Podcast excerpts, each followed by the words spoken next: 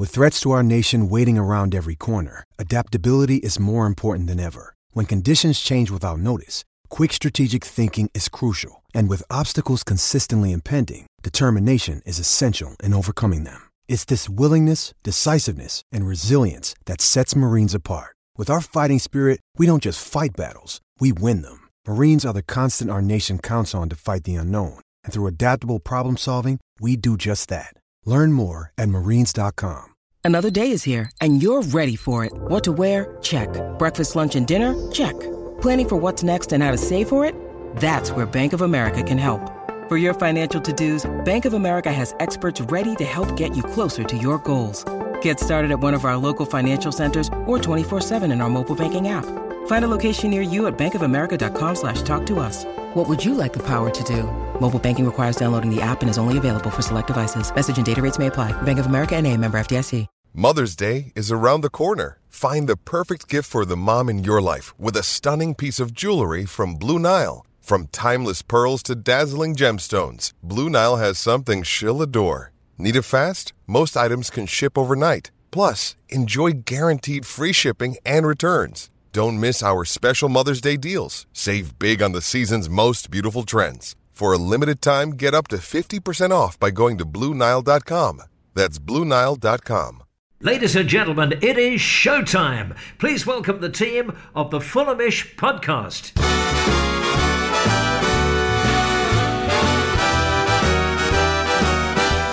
It's the Fulhamish podcast, your independent voice of Fulham FC. My name's Sammy James. Welcome to the show. Today we'll preview Fulham's game against the Seagulls on Saturday. Plus, we'll bask a little bit more in the glory, I think, of Fulham's 2 1 win at Old Trafford against Manchester United. What a weekend it was to be a Fulham fan. Also, we'll go through some of your emails and we've got a little this will catch on at the end for you. I'm joined by the regular Thursday club today. Jack Collins, hello. Hello, Sammy. How you doing? Good, thank you.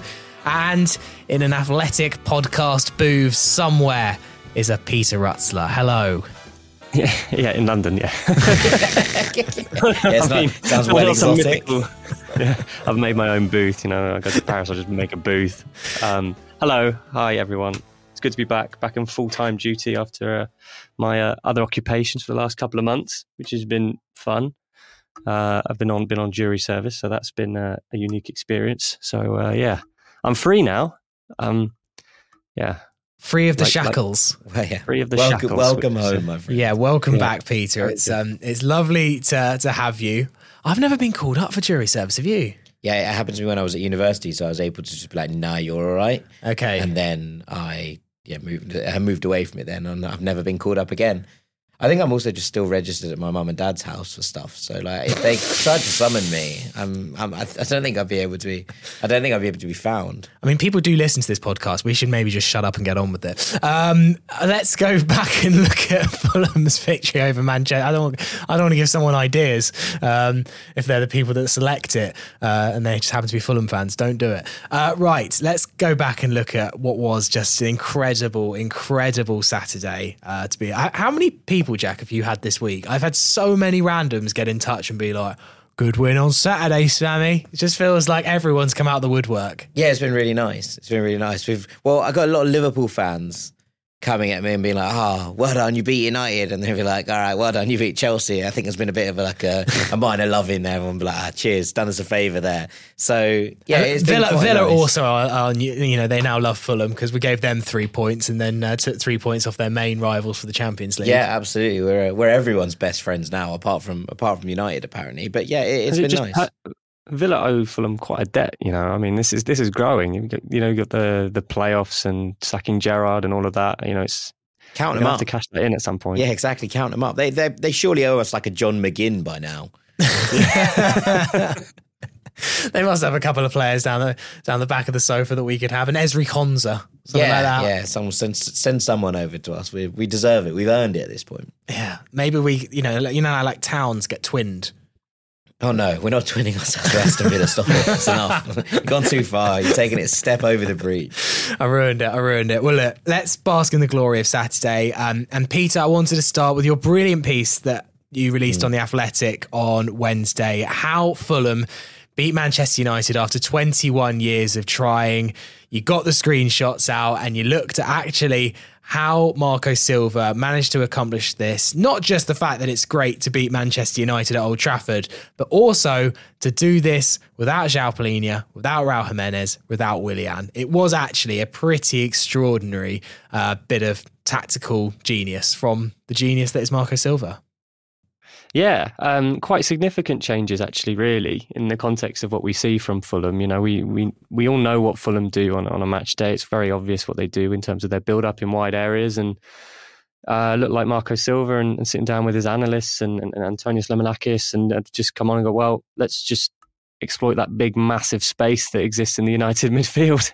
Um, and that's exactly what they did. And, and, and they did it to, to such good effect. You know, I think you know, speaking after the game, Silva sort of touched on what he did. And I mean, the real basic of it, basic gist of it was we'll play Alex Iwobi inside. We'll play Andreas Pereira with a bit more freedom between the lines.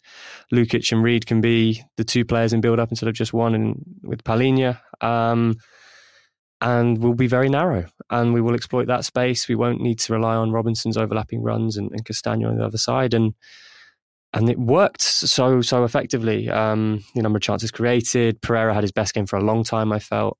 Um, of course, where Iwobi was was brilliant um, and, and got that goal, that, that winning goal.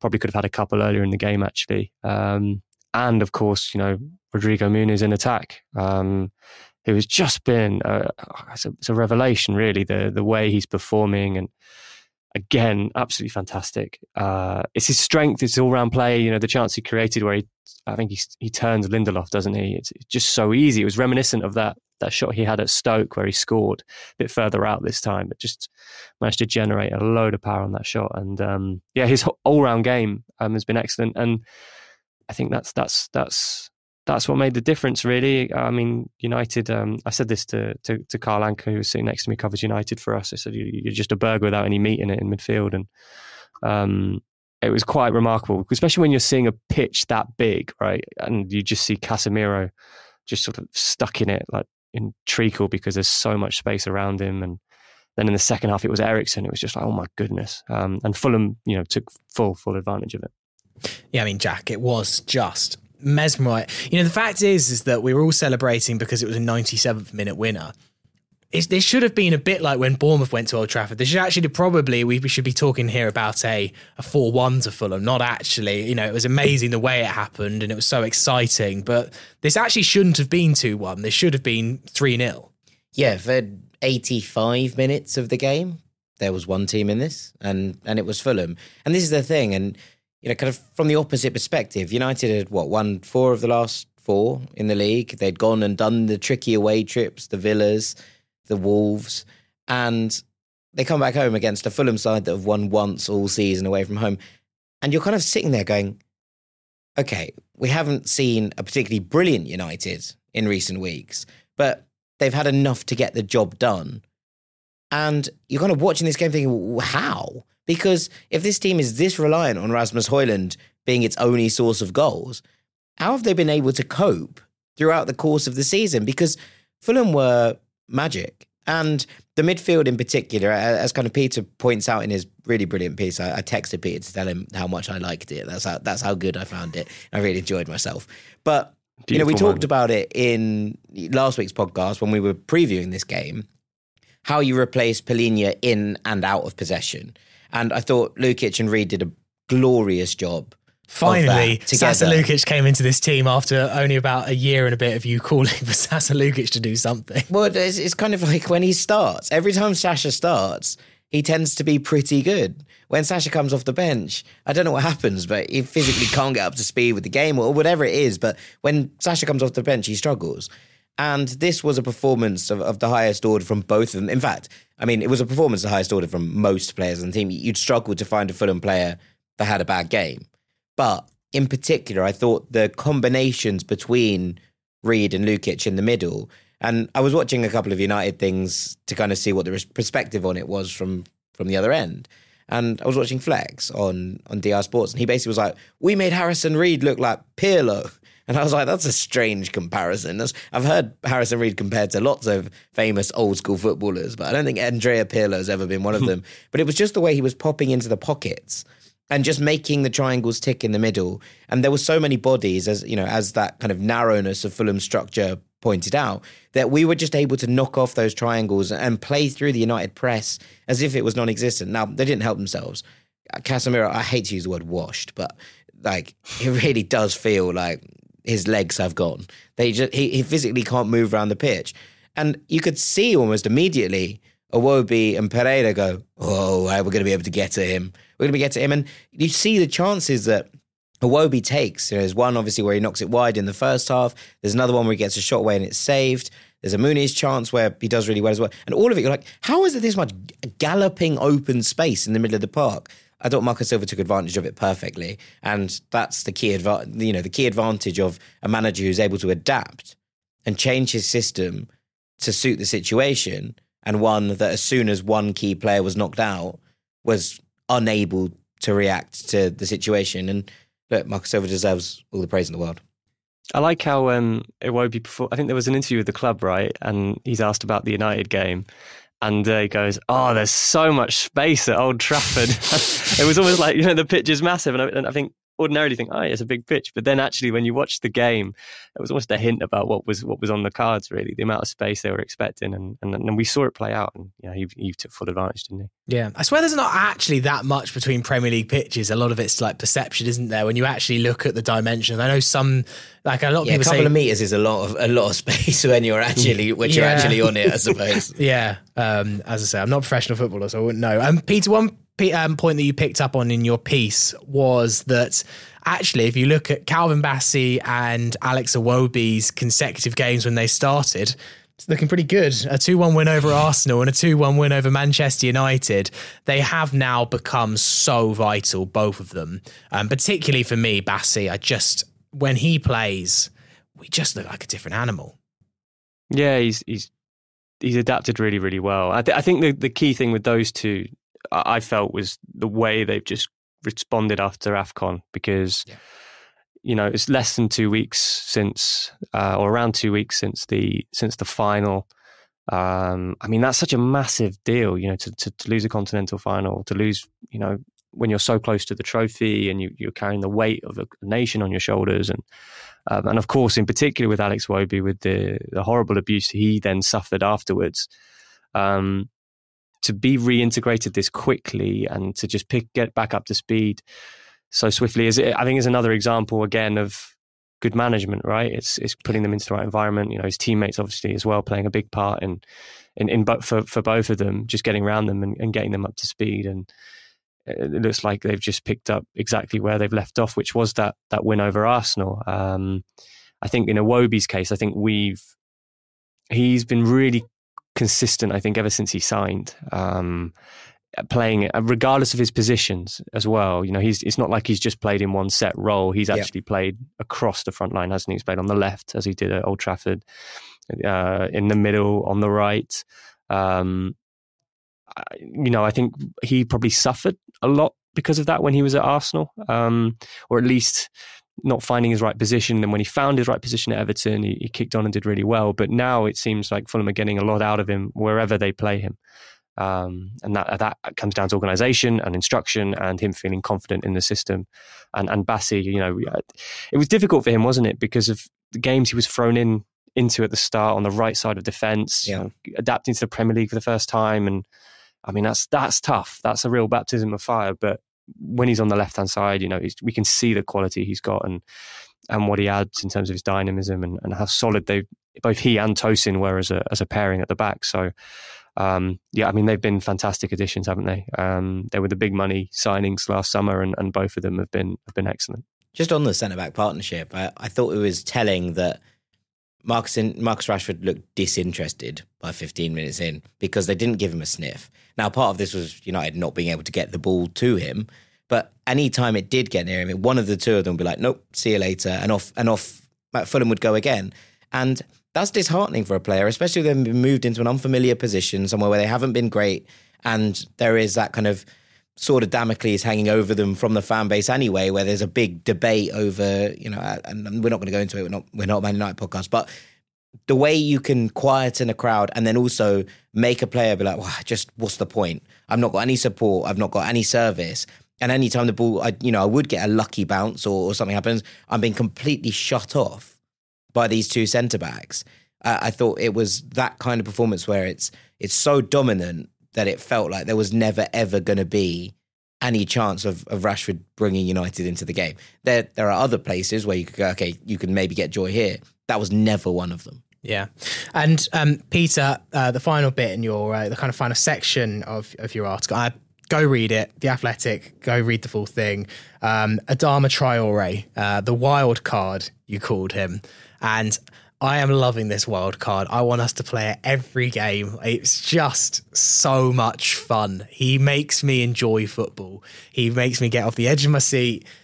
I just and the fact that actually this time finally something productive came of the Adama Traore wild card was just hugely uh, exciting to see. I, I also um, I don't know if any of you noticed this. Um, uh, Fulham posted um, and all the angles of, of Iwobi's goal. And so it's basically just Iwobi's goal on repeat about 10 times. I've watched it 10 times.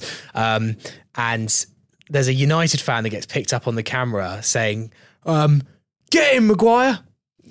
Get him, Harry! Something like that. Harry gets nowhere near him. have you have you seen the? There's a clip as well of Garnacho looking over to the bench when is coming on, and yes. he just goes, FNL. yeah, very enjoyable. like what other player in, in the Premier League can do that? He's I absolutely love watching him. I, really, I actually when you see him, when you see him getting ready, you think yes, because it's just excitement, right? You just know exactly what he's going to bring. He's going to definitely, he's gonna, definitely going to sprint at some point, and it's going to be amazing. Like it's just so pure, right? So raw. Like man is faster than all other men. It's great to watch in, in the flesh. And yeah, as you said, Sammy, you know he actually delivered here and got that final third bit. We, we was Villa uh, he had that chance to to level the game, didn't he? Yeah. And then, of course, that sprint uh, at the Emirates where he, he out he outran Saliba um, to go one on one to win the game, and, and, and didn't quite there. But yeah, kept his composure, and and when he does that, I mean, it's just such a great option to have. Like it's especially you know against it was Lindelof, wasn't it? Uh, left back for United. You think okay, he's he's in a bit of bother here. Especially it, it was just perfect for that scenario, wasn't it? Because mm. United had just turned into chaos. I mean, their goal was just Harry Maguire just literally bundling around in the penalty area, and then it just keeps sticking, and then he knocks one in. Uh, the game was wide open, so much space, and it just just needed one sprint, uh, just one sprint, and uh, yeah, what a bloody sprint! I just have this this vision of someone dubbing over the old quote. It was like Lindelof turning to Maguire as Adama's being ready to be like, "There's a storm coming, Harry. we all best be ready when she does." That's exactly the scene. I mean, look, third time lucky for Adama, but yeah, exactly. This is the the unleashable weapon. If he's fit and firing, being able to do this, even if it's a 10, 15 minutes a game, is just one of those things that and and look, Ali Garnacho was almost certainly every United fan, but oh, for God's sake, like, like uh, really has to deal with this in this kind of weird, mad, chaotic game where space is everywhere, where they've run through us at will. They're going to throw in the fastest man in the Premier League. Okay, cool. No worries. No bother. We'll just leave it at that, I suppose. Let's just call it here. I'm slightly interested, Peter, and I don't know if you have any insight on this, but um, uh, Tom Cairney said it in like a sponsored video, but also I listened to, and actually I'd really encourage any Fulham fan to listen. So Tom Cairney's been appearing on the the Players channel, um, and it's the Footballers Football podcast. So it used to be Michail Antonio and Callum Wilson, but Callum Wilson's not doing it anymore, and Tom Cairney's now done I think three or four uh, in a row, and um, it's a guy that hosts it called Ricky Hayward Williams, who actually someone I used to work with um, really closely um, at, at, another job that I did, and it, I, honestly I used to enjoy this podcast, but particularly since Cairney's on there, I've been listening to um, to every one. Go check it out because I actually think Tom's brilliant on it. But one thing, very good on Sky as well. He was a pundit last oh, night. he's so he's so tailor made for that role. I really enjoy it? it? I think he's doing a great job. Yeah, TC. Yeah, well done, TC. But one thing he said, uh, the question came up from a listener, and they said, "Oh, who's the um, kind of like person that's been fined most at your club whatever. And so I think Michail Antonio very um, diplomatically swerved, effectively trying to say Kurt Zouma um, for everything that happened there. But um, Tom Cairney went out on a limb again and said, "Oh yeah, Adama has been fined a lot, a lot of late fines for Adama." And I'm just trying to work out, Peter, if this is a kind of like endearing, like, "Oh Adama, he's always late," or if this is like, "Who is this bloke? He just keeps turning up late and he's really annoying." And I can't work out like the physio doesn't know when to come in anymore because yeah. Adama keeps turning up late. is, is, do you think it's a bit more the former at the moment, Peter? Of like, "Oh, it's Adama, he's okay, he's fine, he just comes in late." Yeah, it's, it's generally quite a good group at Fulham by all accounts. So I, I guess it's more on the endearing side. But he, he said it a couple of times, doesn't he? Because I've seen it. I saw it previously when he, when he mentioned it. it was like a one, two, three. It was all, I think it was Ty Francois and Willian at the same time. All said the same name. Um, so yeah, it's definitely a theme. It's definitely been picked up on, hasn't it? Yeah, I mean, if he keeps doing things like I guess I guess with all players, if you keep delivering on the pitch and you keep yeah. putting in assists also, for he last must be like, I only play 10 minutes at the end of games. I don't need as much training as the rest of you. the rest of you are playing 90s regularly because I only come on at the end. I think the tricky thing for him, obviously, he's had these hamstring issues, um, which have kept him out. And, you know, the amount of people who would tweet being like, oh, where's Adama? Is Adama out? Is he, is he back? Does he exist? That kind of thing. Um, he's obviously, he came back briefly for the Villa game away, if I remember rightly. And yeah. then basically had a setback with the same injury. So it's not been that easy to, to really settle in and find any kind of rhythm at Fulham um, so far. And you just hope that when you get a moment like you do at Old Trafford, that that, that can sort of build a bond with the club you've signed for, you know, because he's, he's just not really been visible. So um, in the same way that that probably applies to to, to Sasa Lukic as well. All right, well we'll uh, we'll take a break there. Afterwards, we'll look ahead to Fulham's next game, which is against Brighton on Saturday. Hey, it's Kaley Cuoco for Priceline. Ready to go to your happy place for a happy price? Well, why didn't you say so? Just download the Priceline app right now and save up to 60% on hotels. So, whether it's Cousin Kevin's Kazoo concert in Kansas City, go Kevin, or Becky's Bachelorette Bash in Bermuda, you never have to miss a trip ever again. So, download the Priceline app today. Your savings are waiting. Go to your happy place for a happy price. Go to your happy price, Priceline. This episode is brought to you by Shopify. Whether you're selling a little or a lot, Shopify helps you do your thing, however you cha-ching. From the launch your online shop stage, all the way to the we just hit a million orders stage. No matter what stage you're in, Shopify's there to help you grow. Sign up for a $1 per month trial period at shopify.com slash special offer, all lowercase. That's shopify.com slash special offer. Part two of the Fulhamish podcast. Sammy here with Jack Collins and Peter Rutzler. Thank you very much to Greene King Sport for backing the Thursday Club this season. If you want to go watch any televised sports, head to your local Greene King Sports pub. That could be football, it could be the Rugby Six Nations. Not that I've got very much interest in that anymore as an England fan, but Jack uh, certainly does as, uh, as a Grand Slam chasing Ireland fan. Uh, also, the F1 is back this weekend. The Bahrain Grand Prix is on Saturday. Annoyingly, pretty much the same time as the Fulham game. Not, I'm, I'm, I'm pretty uh, fuming about that. Um, keep it on a Sunday. Um, and also this weekend, uh, the Manchester Derby uh, on Sunday at 3.30. Fulham not on the telly, but if you want to you know, get a bit of a loose end on Sunday and you want to go watch the, the Manchester Derby, head to your local Greene King Sport pub.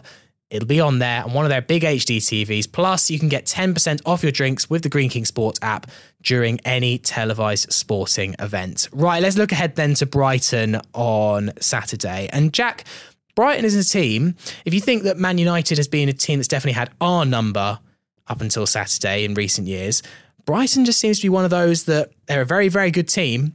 We just do seem to do okay against them. I'm hoping we can keep that going on Saturday. Yeah, well, the the, the polar we hit the magnets, haven't we? The, yeah. magnets have switched. We're yeah. now gonna we're now gonna get thumped by Brighton, considering we've beaten Manchester United. Look, it's uh, I, I think this is a winnable game. And although Brighton are excellent, and there's no doubting that, and they have impressed again this season, building on and losing some key players, you know, lost in time midfield. last summer in, in Alexis and Moises Caicedo. They've been able to kick on again. They've been very good in Europe, a little bit less so in the Premier League, but they're still up there chasing those European spots and they're still in that conversation. So I think De Zerbi's doing a very, very good job there. What's interesting though is that obviously they play tonight as we're recording this against Wolves in the FA Cup. We've just seen Kaoru Mitoma out for the season, sadly, with, with an injury that's going to keep him out. Evan Ferguson is missing for this game. There's it's going to be a touch and go whether he returns to the side. There's a couple more injuries as well. We're at a space now where this Brighton side are not running on fumes. But I think if you rack that injury list up against any of the you know the teams that are talked about with huge injury crises, there wouldn't be much in it. And so we're we're talking about a squad that is a little bit light. Have to play three days before us. We get a full week's rest after a massive result at home Fulham should be absolutely looking at this as winnable. And, you know, that's before the fact that Brighton sides have tended to struggle at the cottage in, in recent years. That's not to say that this will definitely be a game that Fulham win. I'm not coming into it being like, oh, three points are the necessity. But we're now at a kind of strange point where, you know, Liverpool winning the Carabao Cup at the weekend potentially means that European places could go all the way down to eighth. We're six points behind Wolves and seven behind West Ham after the action on Monday night. There is an outside chance, and it remains, a, you know, a deeply outside chance. I'm not suggesting that this is going to be, oh, if we don't get there, then it's a problem. But there remains now an outside chance that Fulham, with a late push, with all these players coming back from injuries, from suspensions, from international duty, might be able, and with the pressure off as well, because the gap is now so you know, clean, I think, to the relegation zone, especially with the fact that we think Forest and Everton will have further points penalties to come. It's almost like, okay, we'll go and have a go at it and see what happens. And I think that's quite an exciting place to be for a Fulham side that now has what it feels like a wealth of attacking riches in the right kind of areas, starting to come good at the right time. Yeah, and there's basically only one relegation spot left, considering that there's 19 points uh, for Burnley and Sheffield United to uh, to make up. I mean, um, Peter Brighton, as as Jack mentioned, got some some absences. Billy Gilmour to add to that as well, because obviously he picked up a, a, red card against Everton. And, and Brighton's form's been a bit strange, Peter. If you look at their recent results, because they've got some like outstanding results in there, like they went to Bramall Lane and won five 0 They beat Palace four one, which is obviously a huge game um, for them. But actually, they've conceded a lot of goals this year. An awful lot of goals. I mean, much was made of the fact that pretty much every game Brighton, both teams to score, was the most solid bet in the entire Premier League. Um, they just don't seem to have that kind of edge that they had last year. When Fulham went to Brighton and won, it was a massive, massive shock. But I think if Fulham won this weekend, it would be nowhere near as big a shock. Yeah, they're much. I was going to say the word looser, but they're not as um, controlling, I think, as they were last year. And I think injuries in Europe plays the part in that. You know, I think yeah. the, the, disruption and rotation, you can't prepare with the same amount of time or, or, detail as you would ordinarily. You need to rely on more of your squad. And I think we're, we're seeing sort of the, the impact of that. Um, the Gilmour thing's interesting because, you know, as Jack said, you know, they lost their two starting midfielders this year. Gilmour has sort of become that, or him and Pascal Gross next to each other have formed quite a good partnership. Um, so that's now been disrupted. So yeah, I, I, you're right, Sammy. I don't, I don't think it would be um, a, a, shock for, for, for Fulham to win, regardless of you know Fulham's recent results against them. It was six points last year, wasn't it? So. Um, they're just they're not quite the same team at the moment. But the thing is, we we all know what they're capable of when they do show up, and and their results really do reflect it, don't they? You know, five against Sheffield United, um, four one against Palace. That's not an easy game to do that, but it's only two wins this year. I think there's been this sort of, uh, particularly since you know they good, they had a good start, but it's just they found the winter period quite testing. Mm-hmm. Um, you know they'll have an eye on the trip to to Rome next week. Yeah, massive. Um, which is a huge game for them, as, as you'd expect. It's knockout European football. Um, yeah, they, have not hit the same heights really. Um, but yeah, they've still got quality in in, in their team. We, we we've seen that week in week out. So, um, I guess the real question is how Fulham sort of set set up for it, um, and how and how they sort of adapt post United um, to a different game, a home game? Do do Fulham revert back to what worked before? Do they keep the, the same sort of setup? Um, particularly if, say, Willian does become available, because I think that would be quite an interesting question if you want to do things out wide or whether you want to to, to sort of maintain that sort of narrow focus uh, as well. I think it's probably uh, somewhere in the middle, right? I, I think that when we're looking at what Fulham will set up like, can you imagine him making huge amounts of changes from a team that played so well, not just one at Old Trafford, but played so well at Old Trafford? I think you'd struggle to make loads of changes from that side. So I think that the personnel might be pretty similar in terms of what we see here. What I think he might do is just ask for a little bit more width from those fullbacks.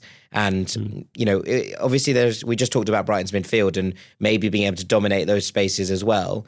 But there's equally a chance that Brighton go, okay, if we're going to be a little bit more open in midfield, we go three at the back. Someone else comes back in to to go alongside Duncan Van Hecke, and if that happens, then obviously you need to try and find that width from from wing backs or, or full backs in our case, trying to get round their wing backs and, and and kind of ask a little bit more there.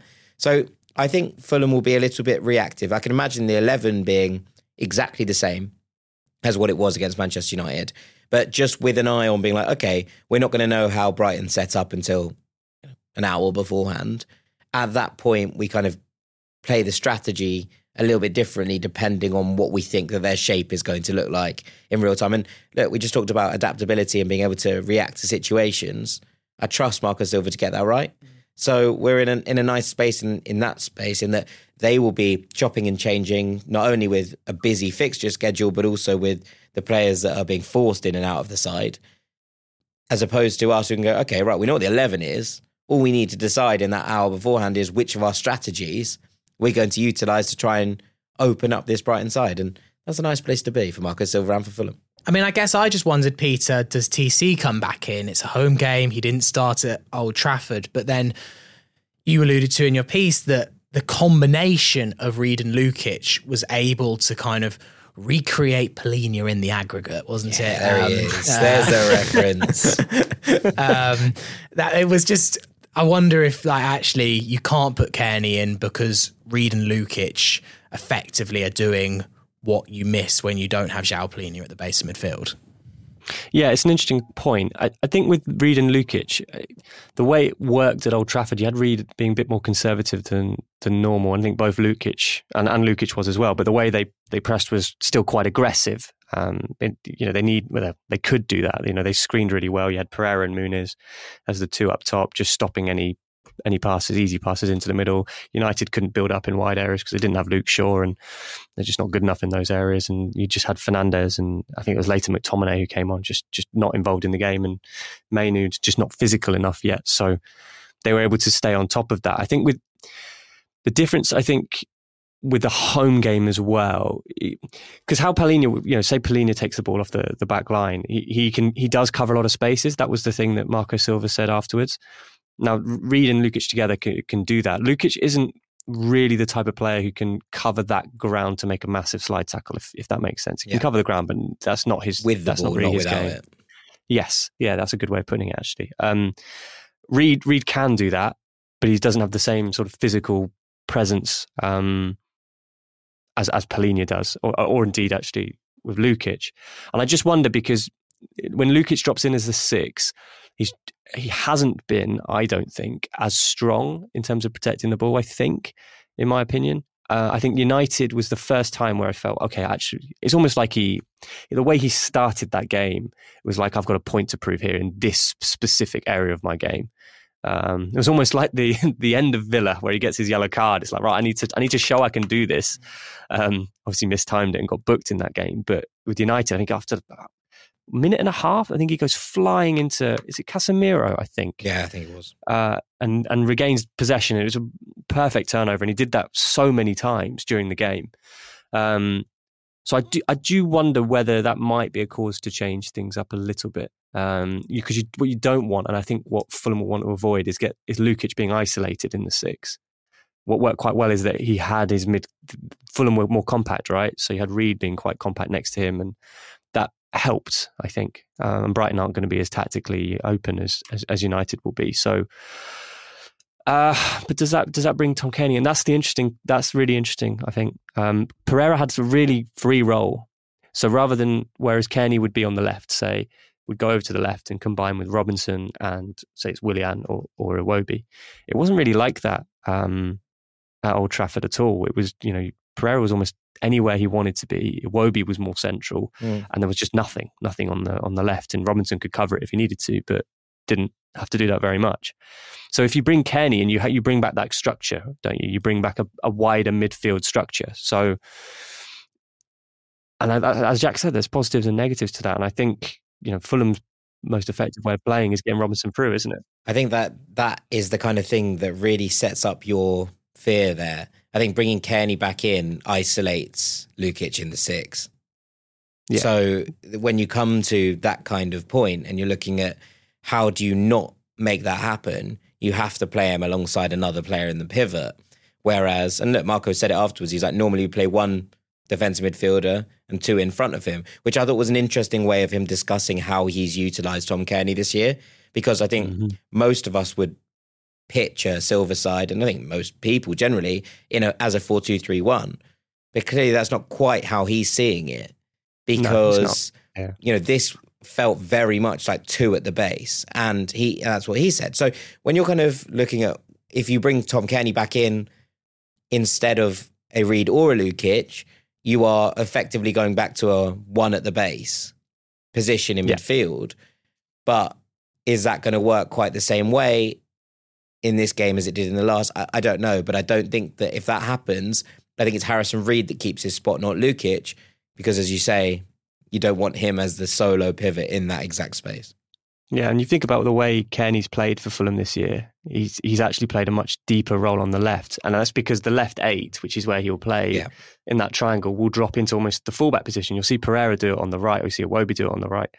Um, and you know, I think Pereira does it less when he's on the left, which might make him more influential in the final third, actually. But um, that, as you say, means Cairney's the closest one to Lukic, or it'll be Pereira on that side. It'll be closest to Lukic, and that's not as solid, I think, and that's probably why Reed gets the, gets the shoe in.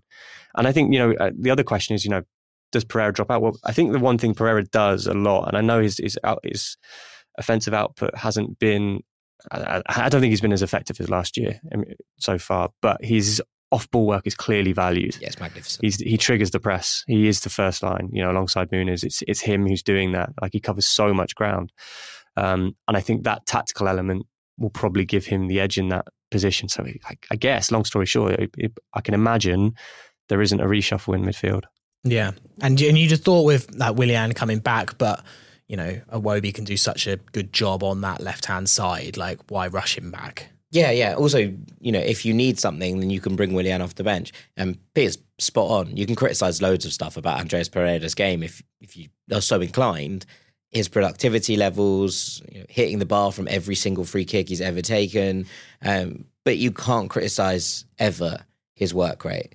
There has never been a game where I've watched Pereira and gone, "Oh, he's not putting it in today. He's not putting the shift in." There are times where the quality hasn't been there, but you never, ever, ever criticize him from a, perspective of what he's putting in and leaving on the pitch. No, if you watch, if you ever, you know, home game or whatever, I remember watching particularly, there was a moment in like the second half where I watched just when Villa had the ball and like often it went to Pau Torres on the left hand side. And Andreas Pereira just does not stop kind of going between defenders, really working hard off the ball. You can see why Marco Silva wants him in the lineup. It must just be frustrating for Marco. He like, if you just like had slightly better decision making or I, I actually do think often it is decision making with him when he's on the ball. He'd be he'd be such a force. Yeah, I'd also add that he's been playing a lot more on the right this season compared to last year. Last year it was just the same left, wasn't it? Pereira, Willian, Robinson as a free. Um, Cairney's obviously come in and Pereira's moved to the right. And I, I wouldn't say Pereira's not comfortable there, but I don't think he's been as effective in that position. You don't get the Much. jet heels quite as much. Um, No. He doesn't. He doesn't sort of send a send a defender and off he goes. I, think it's interesting though. Obviously, you look at the two number tens, if you will, in inverted commas, less so, I suppose. But at the weekend, and you know, one of these players was released by Manchester United, and one of them they put the faith in to build an entire squad around.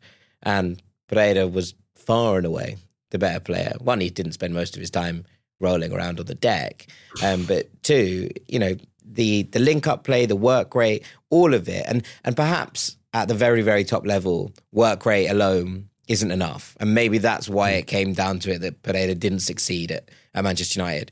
But I think we often talk about players who are like, if you're if you're not having a good game, if you're struggling to get yourself right, if your passes aren't coming off, your little flicks aren't working, especially in that kind of role, if you still put in your shift till the end and you make sure that you know you're, the last thing that anyone could ever criticize is your running, your pressing, your work rate, people will love you, and that's why I always, almost always advocate that Pereira should be within a within a Fulham unit, unless it's a Iwobi that comes into the ten, in which case you get that as well. Sometimes with a little bit more. Yeah, that's the thing because Iwobi can do that role, can't he? So Yeah, that, that'll be interesting to see if he does at some point. And just uh, finally on uh, on who starts, there's no debate now, is there? It's old, it's old Rodrigo up front. No debate. Um, no debate at all. I mean, Peter, we've got 12 games left of the season. Um, apparently, uh, according to, to your report, although you didn't have it confirmed, but I think you were fairly sure, uh, uh, Armando Broja needs to start 10 plus in order to uh, save the fee. I mean, it's probably just going to happen at this point, isn't it? We're going to have to pay the money. Money well spent, wasn't it?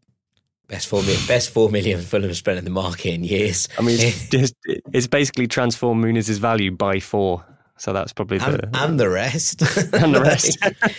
I, I would like to see Broy get on. Like, like I, will, I will add this. And look, as I said a couple of weeks ago, it's Muniz's spot until something changes in that he either has a, a poor game or Broja comes on and is like absolutely unbelievable. They, those are the two things that could change, it could shift this a little bit. But I mean, there's no sign of either of them at the moment. So um, for now, big, big R9 up top. He, he has been excellent. I know I said at the start of the podcast, but just his all round game, everything is just it's confidence, isn't it? It's just Yeah. like with Jimenez, score a goal and suddenly it's you know I feel like I belong in this team and can perform, and people believe in you. Like there was a one of the attacks I think where Castagna picks up the ball in the right back position. And I, I don't really envisage Fulham doing this very much. I can't really remember Fulham doing this, particularly this season, but they would always do it with Mitrovic. Just going along, just hitting him, just going straight direct. And that one pass, Muniz beats Varane in the air. Varane had a terrible afternoon. Um, knocks it down, and Webby runs onto it, and you know, maybe should have scored actually. Um, but it's that kind of thing, that confidence, those sort of moments in games where you see actually, do you know what? Everyone. It's the same with with Jimenez earlier in the season as well. Actually, do you know what? I back him to do this. I can hit it. I know if I put it in that direction, he's going to make something of it, and he's he's doing that really well. And I'm pleased for him because you know he, had, he must have had such a terrible time at, at Middlesbrough last season. You know, he spent what three three months or more, not even in the squad. So you're training, not playing in the northeast of England. You know, you're, you're learning English. You know, you're away from home once removed because your home is Fulham, and you know loads of you've um, got a nice social group there at Fulham. I mean, we can see the the Lusophone speakers, as, as you'd say, Jack, um, within the group, and I, to come back to to to get this chance. And I think you know when you're looking at you know the team, everyone's crying out for a striker, and you see Broja you arrive, and then you get this one chance. It was just like the Man United game at home. It was, that felt like that one chance, and he went off in tears, didn't he? Because he got that knee injury Yeah. and then you know goes to a turf moor and we saw that emotional reaction to his goal but that's because it was that you know it was real sliding doors wasn't it but he, he took it and and with you know Fulham are, Fulham are reaping the benefits from it Yeah, hasn't looked back since. Yeah. Good old Rodrigo Muniz keeping. Uh, I mean, he's keeping the dream alive, isn't he? It's honestly amazing to see, and uh, I'm I'm fascinated by these rumours linking him and Pereira, in fairness, with the uh, with the Brazil squad for the March Internationals. Yeah, I think I think that might be a stretch too far. But um, look, you never know. Weirder things have happened. Harrison Reed's I can't wait for the March International break. Yeah, see Harrison Reed play for England and Rodrigo Muniz and Money Pereira. up top for Brazil and the Seleção. Unbelievable.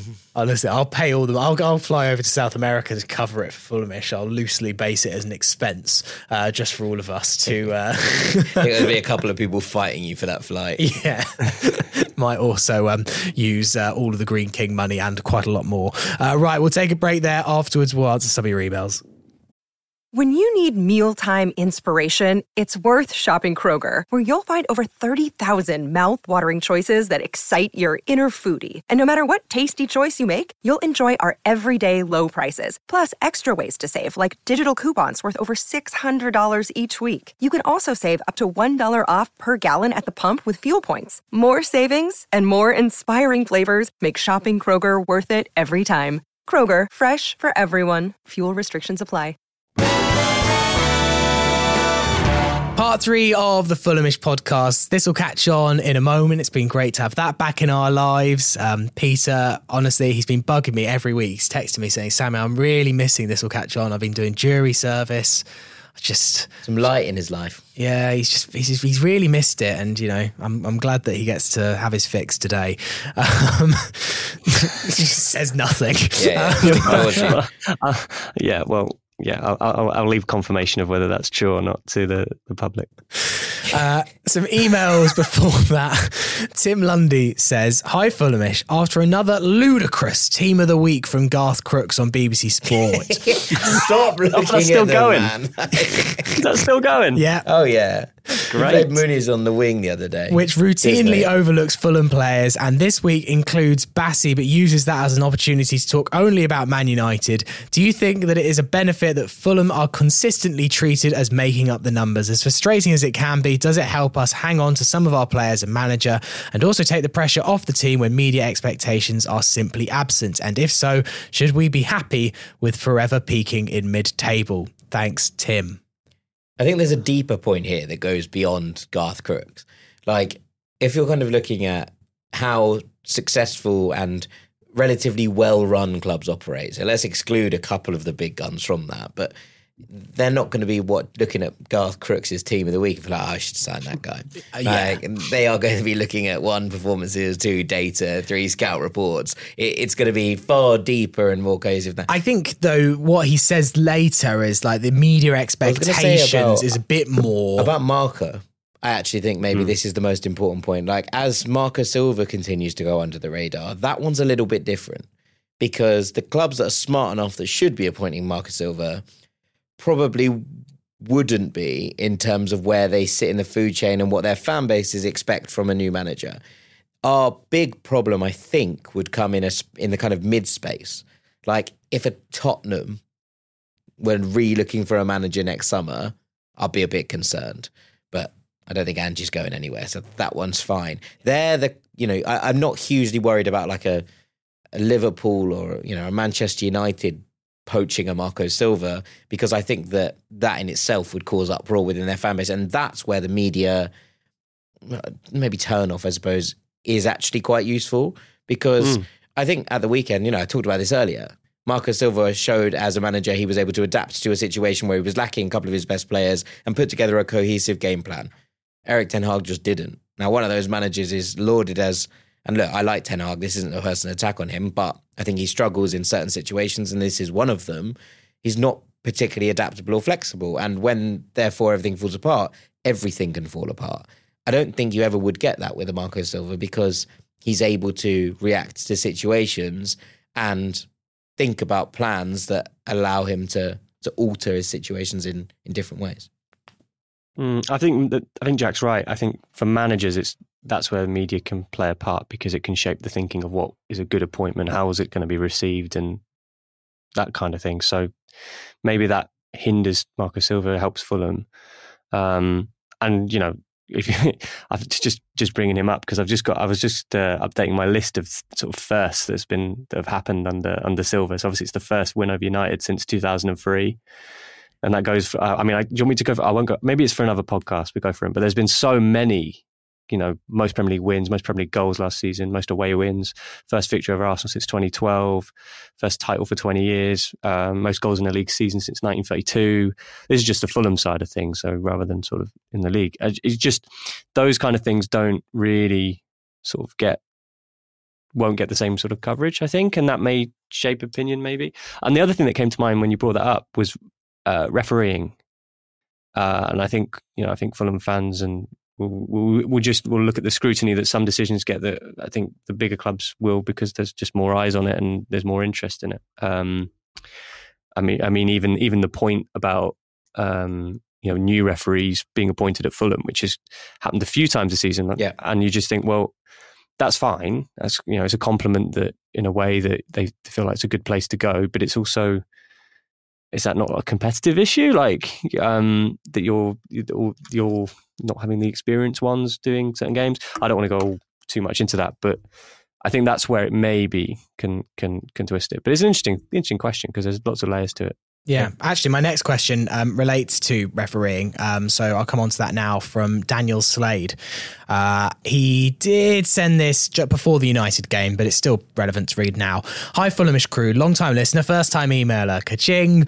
Um, after Villa on Saturday, I felt compelled to email and ask your opinion on how well you feel referees are doing clamping down on time wasting. I realise all clubs do it, including our own, but having watched Aston Villa do it for the entire second half and the referee failed to penalise them, I was amazed that only five minutes were added on, and then furious when the ball was in play for only 57 seconds of those five minutes. With the referee inexplicably blowing up pretty much bang on 95 minutes, surely the game as a whole deserves better than this. Dan from Tonbridge. I know you guys talked about it on that podcast that you did.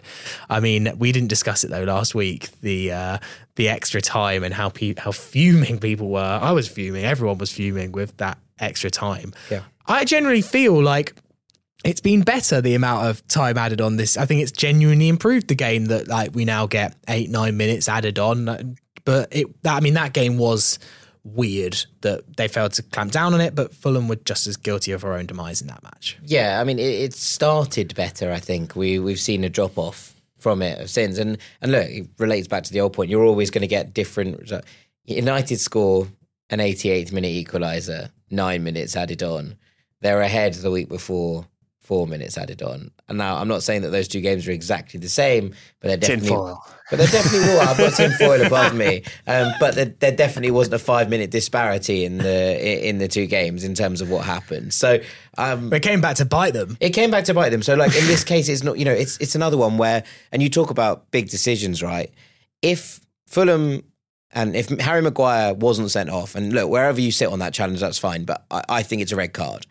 Hmm. Now Fulham win the game, so it's not that big a deal. If United, if there was a Fulham player that didn't get sent off for the same challenge, and United lost the game two one, we wouldn't have heard anything else for the last 20 minutes. Now, United are a bigger club than Fulham. None of us kidding ourselves here. We're not suggesting that, you know, the two are given equal media representation. And that was also fine because you have to play to your audience. You have to understand, you know, who wants what, clicks, etc., listens, fine. But there is a sense you'll be like, well, hang on, is it not about getting it right? And I saw a tweet the other day, which I think was about the Champions League rather than the, you know, rather than the Premier League. But the point, same point stands. And it was basically like the dark heart, the truth of eh, all these debates about VAR and decisions, etc., is that no one actually wants, as fans, the decisions to be right. They just want the decisions to be the ones that their team wants. Like ultimately, that's what you want. You want Fulham to get the right decisions because that's how we feel about things. Because we're football fans and we want our team to do as best as possible. And then when it doesn't go our way, we cover up. But all we want is fairness. We're like, no, we don't. We wouldn't be talking a moment about it if those things happen. And and that's why with the Villa time wasting bit a little bit, like Fulham weren't particularly time wasty at United, but we definitely weren't as quick to balls as we could have been, etc. It comes back to bite Man United. If they score late, that comes back to bite us, right? It's it's a different thing, but I'm not going to be mad and mad about Villa. I thought the five minutes and the way that it was handled was bad, but equally, you can lead to your own demise in that regard. And if Adama had scored the equaliser, and Villa would have been fuming about the fact that those five minutes might have been cut short. And, and that's where it all comes back to. It's just about wanting what's best for us. And I appreciate it because I am a Fulham fan. But it's not to say that every every case is the same.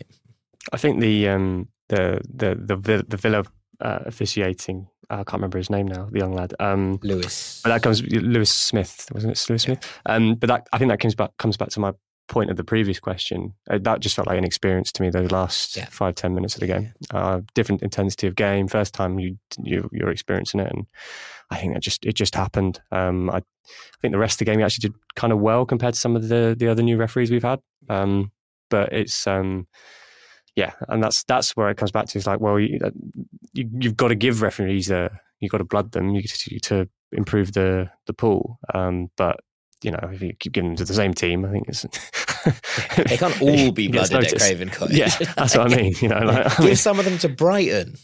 like there are other grounds where you can go and they're not going to get all that much stick. It's probably fine. Yeah, I just also don't really see why. Yeah, it, it did just feel a little bit easy for the Premier League just to be constantly like a Fulham, a Fulham, and a Fulham. And there is an element of they do like quite tactically choose where referees go, not just based on where they're from and stuff. But I thought it was interesting that Chris Kavanagh is the VAR for this weekend's game.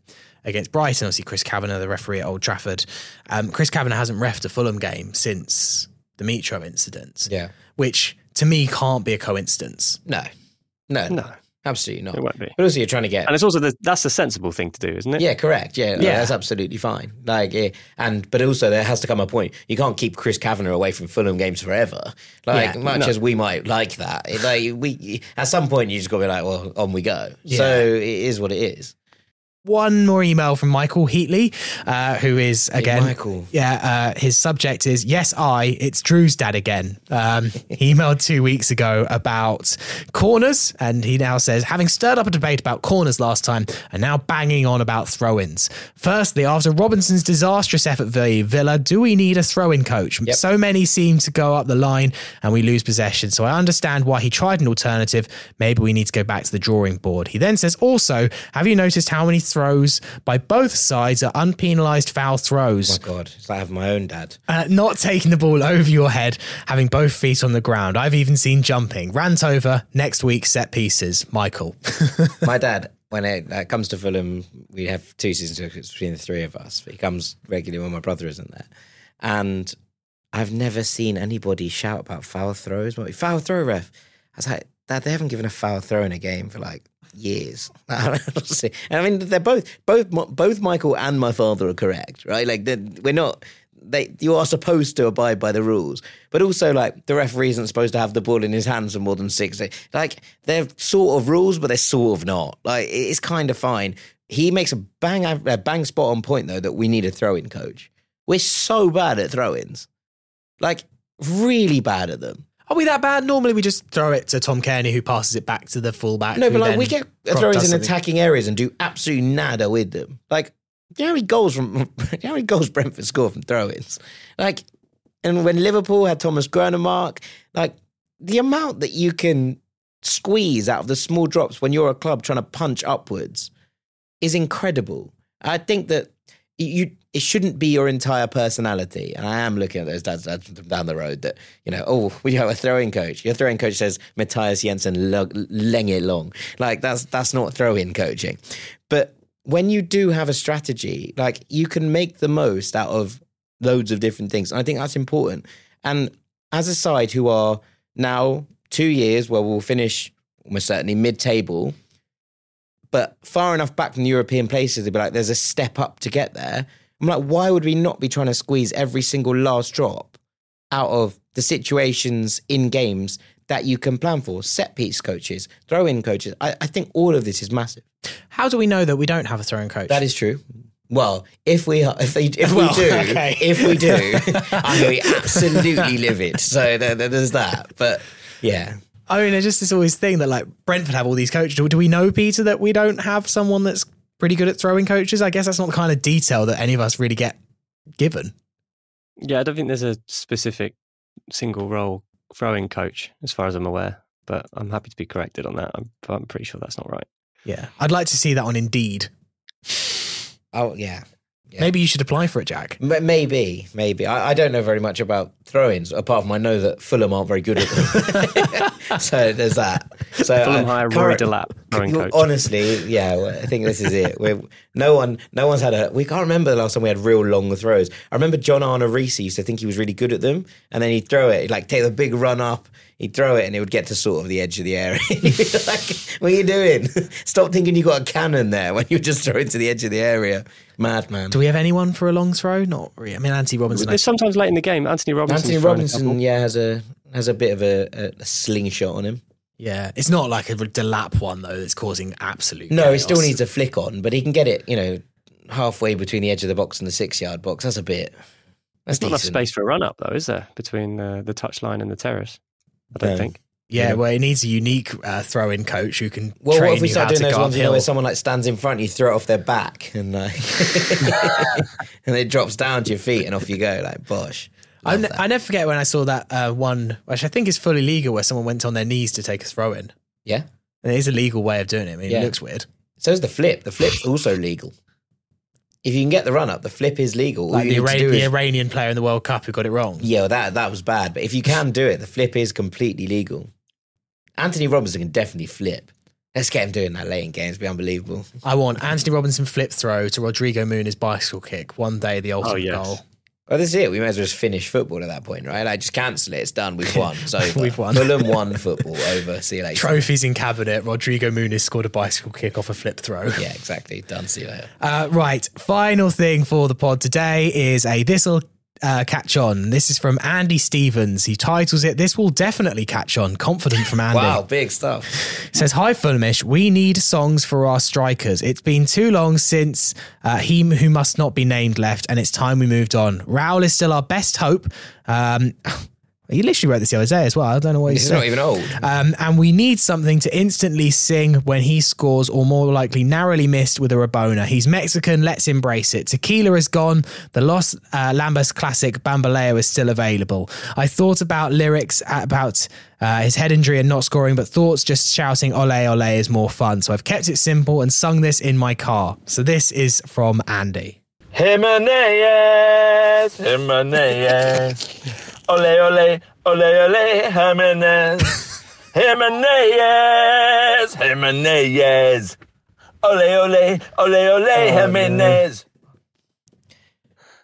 Great voice, Started Andy.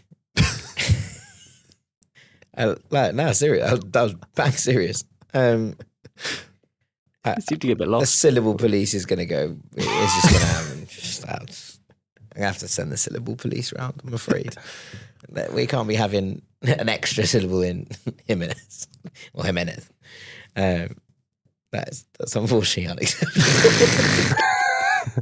I do think um, Bamboleo is not a bad tune. Maybe to- Bamboleo is an unbelievable. dr- If you can make it work, it's a really, really good football tune. But that ain't it. um, Peter, your thoughts? It started well. Um, I, I just the Olays just it didn't it didn't work for me. It was a bit it's a bit too jarring. Yeah, back to the drawing boards, Andy. But Quite like the Jimenez. I just can't imagine the Hammy end ever doing that. Jimenez. I mean, it's, there's a bit of creative license. Look, I, I'll give Andy this. It's, it's a good go. And I do like the attempt at trying to get something like last week, where we had something that will actually, you could actually catch on. So props to Andy for that. I think it my just needed- syllable, it needed- My syllable stuff is going, well, I'm afraid I just can't. Like, I I, can't, I just can't endorse it. I can't endorse it. All right, that'll do for the podcast today. Thank you ever so much for listening. Been a lot of fun. Great to have Peter back. Uh, th- Peter, thank you for coming in.